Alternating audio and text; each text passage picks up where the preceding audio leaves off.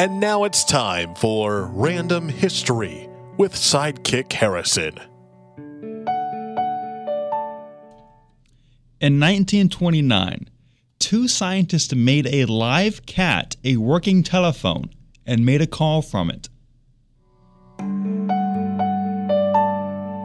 This has been another episode of Random History with Sidekick Harrison.